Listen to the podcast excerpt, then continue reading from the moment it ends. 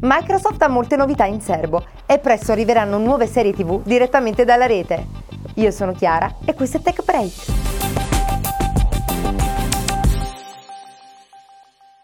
Nei giorni scorsi, durante l'evento Build 2014, Microsoft ha annunciato diverse novità interessanti, molte delle quali faranno la loro comparsa a breve. Una delle più attese, che però vedremo più in là, è la reintegrazione del menu Start, che sarà simile a quello di Windows 7, ma con alcuni elementi a quadrettoni tipici della nuova interfaccia utente di Windows 8. Decisamente più interessante l'annuncio della possibilità per gli sviluppatori di realizzare app universali in grado di funzionare senza modifiche su computer, tablet, smartphone e persino su Xbox One.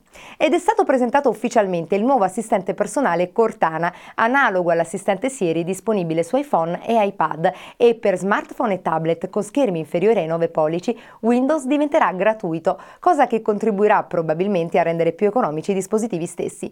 Nei giorni successivi all'evento Build 2014, Microsoft ha inoltre annunciato di essere al lavoro per portare il proprio sistema operativo con la nuova interfaccia di Windows 8 anche in automobile, in maniera analoga al sistema CarPlay di Apple. Microsoft, pur avendo stretto da tempo collaborazioni con diversi produttori, tra cui Fiat, finora non aveva ancora presentato un sistema di questo tipo, offrendo invece solo funzionalità di base. Ancora da Microsoft è l'annuncio di voler sviluppare autonomamente alcune serie TV da distribuire attraverso i propri dispositivi, nelle quali appariranno tra gli altri Sarah Silverman, Michael Cera e Seth Green. Anche Yahoo in questi giorni ha fatto un annuncio analogo parlando di quattro serie TV autoprodotte, che andranno ad aggiungersi a quelle già prodotte o annunciate da Netflix, Amazon e Sony.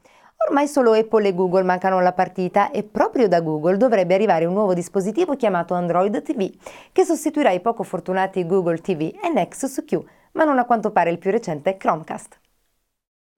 Rimanendo in ambito televisivo, in questi giorni è partito il servizio Sky Online, che permette ai non abbonati a Sky di guardare attraverso la rete cinema, serie tv e sport.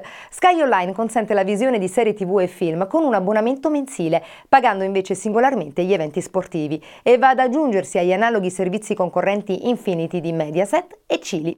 È evidente ormai che le TV on demand accessibili grazie alla rete stanno crescendo molto velocemente in Italia, dove però, come abbiamo ricordato più volte, mancano ancora servizi come Netflix e Amazon Prime.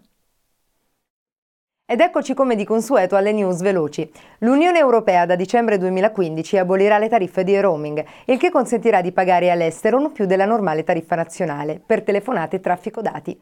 Stando al regista del primo episodio, Richard Donner, il film I Goonies avrà un sequel, a cui dovrebbero partecipare membri del cast originale come Sean Austin, Josh Brolin e Corey Feldman.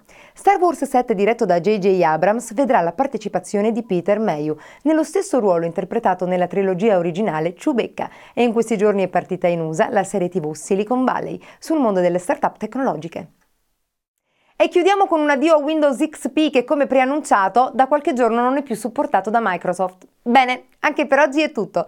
Per maggiori informazioni seguiteci anche in podcast su www.techbreak.it, su Facebook, Google Twitter e Instagram. Un saluto da Chiara.